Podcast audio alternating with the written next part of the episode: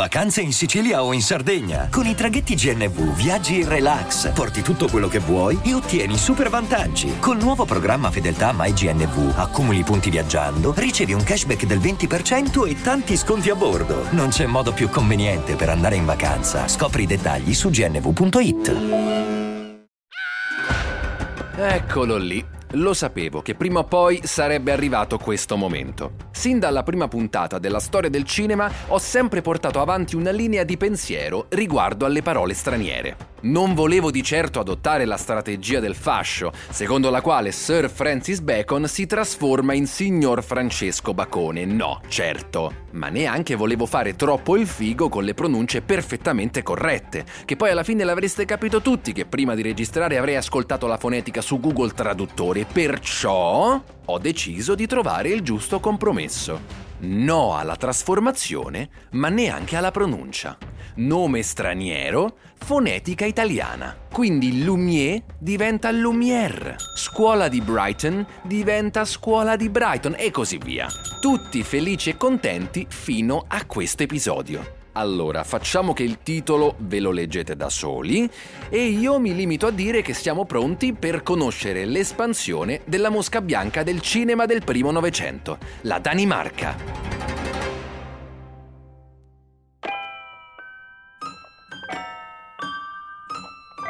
Sono Matteo Vitelli, un regista e uno sceneggiatore che proprio quando ce la stava per fare ha deciso di cambiare la propria rotta.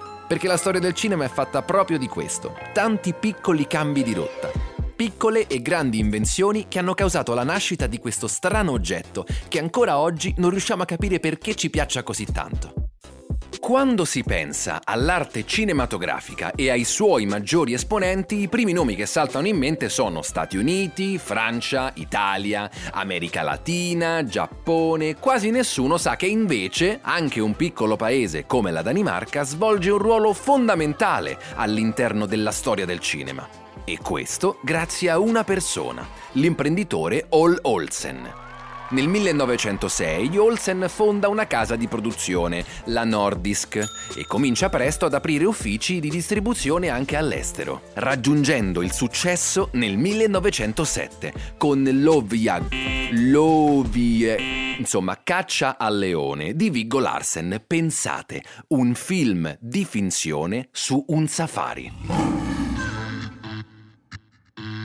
Certo, sì, è vero, fa un po' ridere eh, che i danesi facciano film sui safari. Comunque, i film della Nordisk in breve tempo diventano famosissimi in tutto il mondo per un elemento in particolare, la straordinaria recitazione degli attori. E questo successo quindi permette alla Nordisk di iniziare a sperimentare attraverso ogni tipo di genere cinematografico. Poliziesco, dramma, opere drammatiche, storie di prostituzione, melodrammi sulla vita del circo, insomma tutto quanto. Un film in particolare viene veramente, veramente apprezzato. Questo è del 1912, dal regista Edward Schnedler Sorensen e si intitola Salto mortale a cavallo sotto la tenda del circo che in danese si dice Questo film è una delle massime espressioni di quello che gli europei più invidiano agli artisti danesi, ovvero la capacità di condensare in due o tre rulli una trama ricca di colpi di scena e di situazioni fortemente emotive. Il cinema danese in pochi anni dunque è capace di dettare le regole stilistiche di tutto il cinema europeo. Facciamo una veloce lista degli elementi in cui si contraddistinguono gli artisti danesi gli effetti di luce, le storie, il realismo degli interni, lo straordinario uso degli esterni naturali e urbani, l'intensità di uno stile naturalistico di recitazione e l'enfasi sul fato e sulle passioni. Bene, Fermiamoci un attimo e introduciamo la figura di August Blom, il regista più importante della Nordisk agli inizi degli anni 10. Blom inizia la sua carriera di attore nel 1905 a Kolding, arruolato nella compagnia per il Folk Theatret. Durante questo periodo inizia anche a recitare in film per la Nordisk Film Company. Lì, dopo cinque anni di militanza attoriale, debutta come regista nel 1910 con il film Livets Storme. Un film molto molto importante anche per un'altra figura chiave del cinema danese, Asta Nielsen, di cui però parleremo dopo. Nello stesso anno Blom viene nominato capo della produzione della Nordisk Film e gli viene dato il titolo di regista. Blom è stato un regista davvero prolifico e durante l'età dell'oro del cinema muto danese, quindi dal 1910 al 1914, ha diretto un totale di 78 film. Blom è considerato sicuramente un pioniere del cinema muto, ma, curiosità, nel 1911 Blom ha contribuito allo sviluppo del melodramma erotico con il suo film Sport, la storia di un giovane uomo in debito con un usuraio della cui figlia però è perdutamente innamorato ma è nel 1913 che Blom compie il suo sforzo più ambizioso, il film Atlantis, tratto dal romanzo di Gerhard Hauptmann del 1912. Con i suoi otto rulli è il lungometraggio più esteso mai girato fino a quel momento in Danimarca. Il suo successo è dovuto alle splendide scenografie e a scene spettacolari come il naufragio di un transatlantico, ispirato al disastro del Titanic dell'anno precedente. Ripeto, 1913 e i danesi già hanno girato un prodotto dedicato al Titanic. Dunque abbiamo detto che August Blom è sicuramente il padrino del cinema danese, ma come ogni creatura vuole, c'è anche una madrina. La sua storia è legata a quella dello stesso August Blom e per conoscerla bisogna tornare indietro a quel 1910, anno in cui Blom debutta come regista. Nel film Livet Storme c'è anche un'altra persona che vive la sua prima esperienza nel mondo del cinema, sì, ma come attrice. Stiamo parlando di Asta Nielsen, una delle prime star internazionali. Figura snella, capelli scuri, occhi grandi e intensi. Sicuramente la Nielsen va contro i canoni estetici dell'epoca. Proveniente da una famiglia umile, a soli 14 anni rimane orfana del padre, molto cagionevole di salute. La madre, che di mestiere fa la lavandaia, cerca di mantenere Asta e la sorella un po' come può. I rapporti non sono proprio idilliaci, visto che è la stessa attrice a raccontare che molto spesso la madre sfoga la sua rabbia proprio sulle sue due figlie. E anche diciamo perché Asta è solita andarle contro su una cosa in particolare. La madre vuole che Asta si dia da fare per aiutare la famiglia e inizi quindi a fare la commessa. La Nielsen, invece, ha già le idee chiare. Lei vuole fare l'attrice a tal punto che riesce a ottenere un'audizione per una compagnia teatrale danese, dove si fa notare per il suo talento, tanto da vincere una sorta di borsa di studio e delle lezioni private gratuite che la preparano alla carriera teatrale.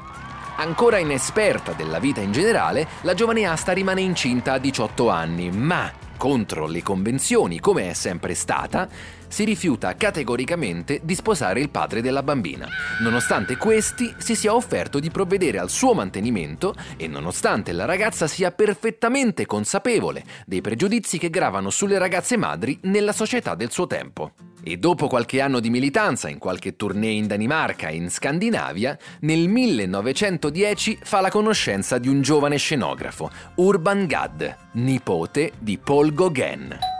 Questo ha l'idea di fare un film. Come soggetto vuole usare un libro da lui scritto e come protagonista femminile vuole scegliere proprio Asta. La pellicola si intitola Aufgrunden. In Italia esce col titolo L'abisso.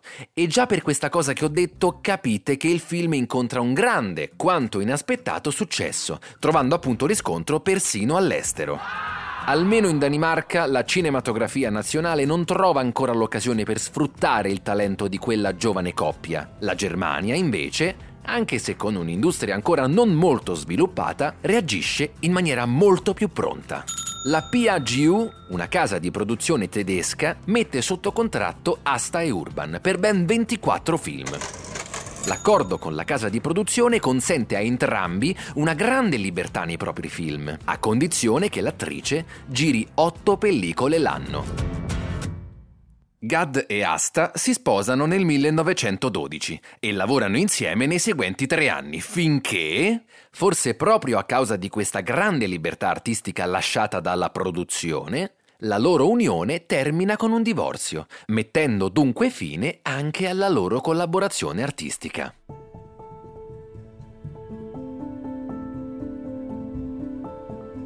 La Nielsen continua a lavorare in Germania in film di grande successo. Nel 1925 arriva addirittura a recitare al fianco di Greta Garbo, che anni dopo confessa ai giornalisti di non aver mai capito il motivo del proprio successo, visto che il suo talento sarebbe risultato esiguo se confrontato a quello di Asta Nielsen.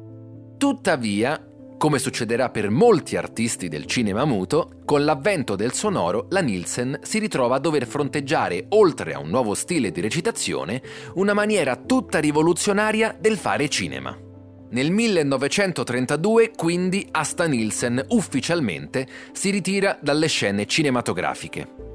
Nonostante ciò, qualche anno dopo viene invitata a ritornare sugli schermi. Indovinate un po' da chi? Da Joseph Goebbels e Adolf Hitler. Ormai lo abbiamo capito com'è Asta Nielsen. Lei preferisce declinare questo invito e nel 1936 torna a vivere in Danimarca. Bene, tornando a noi, l'industria cinematografica danese, come vedremo anche le altre, rimane fiorente fino allo scoppio della Prima Guerra Mondiale, quando vede progressivamente chiudersi i mercati internazionali e i suoi registi migrare all'estero, specialmente negli Stati Uniti, dove ovviamente arriva la notizia dello sviluppo vertiginoso che l'industria europea sta avendo. E come sempre, gli americani non stanno di certo a guardare. Ma di questo ne parliamo nel prossimo episodio. Avete ascoltato La storia del cinema, un podcast indipendente di Matteo Vitelli. Iscriviti per ricevere aggiornamenti costanti sull'uscita di nuovi episodi.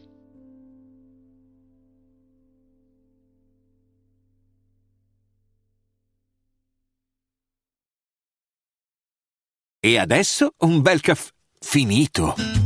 Perché rischiare di rimanere senza caffè quando puoi abbonarti a Caffè Borbone? Prezzi vantaggiosi, costi di spedizione inclusi, tante possibilità di personalizzazione e l'abbonamento lo sospendi quando vuoi. Decidi tu la frequenza, la qualità, scegli tra le cialde e capsule compatibili e crea il tuo mix di gusti e miscele. Mai più senza caffè con l'abbonamento Caffè Borbone. Tutte le info su caffèborbone.com.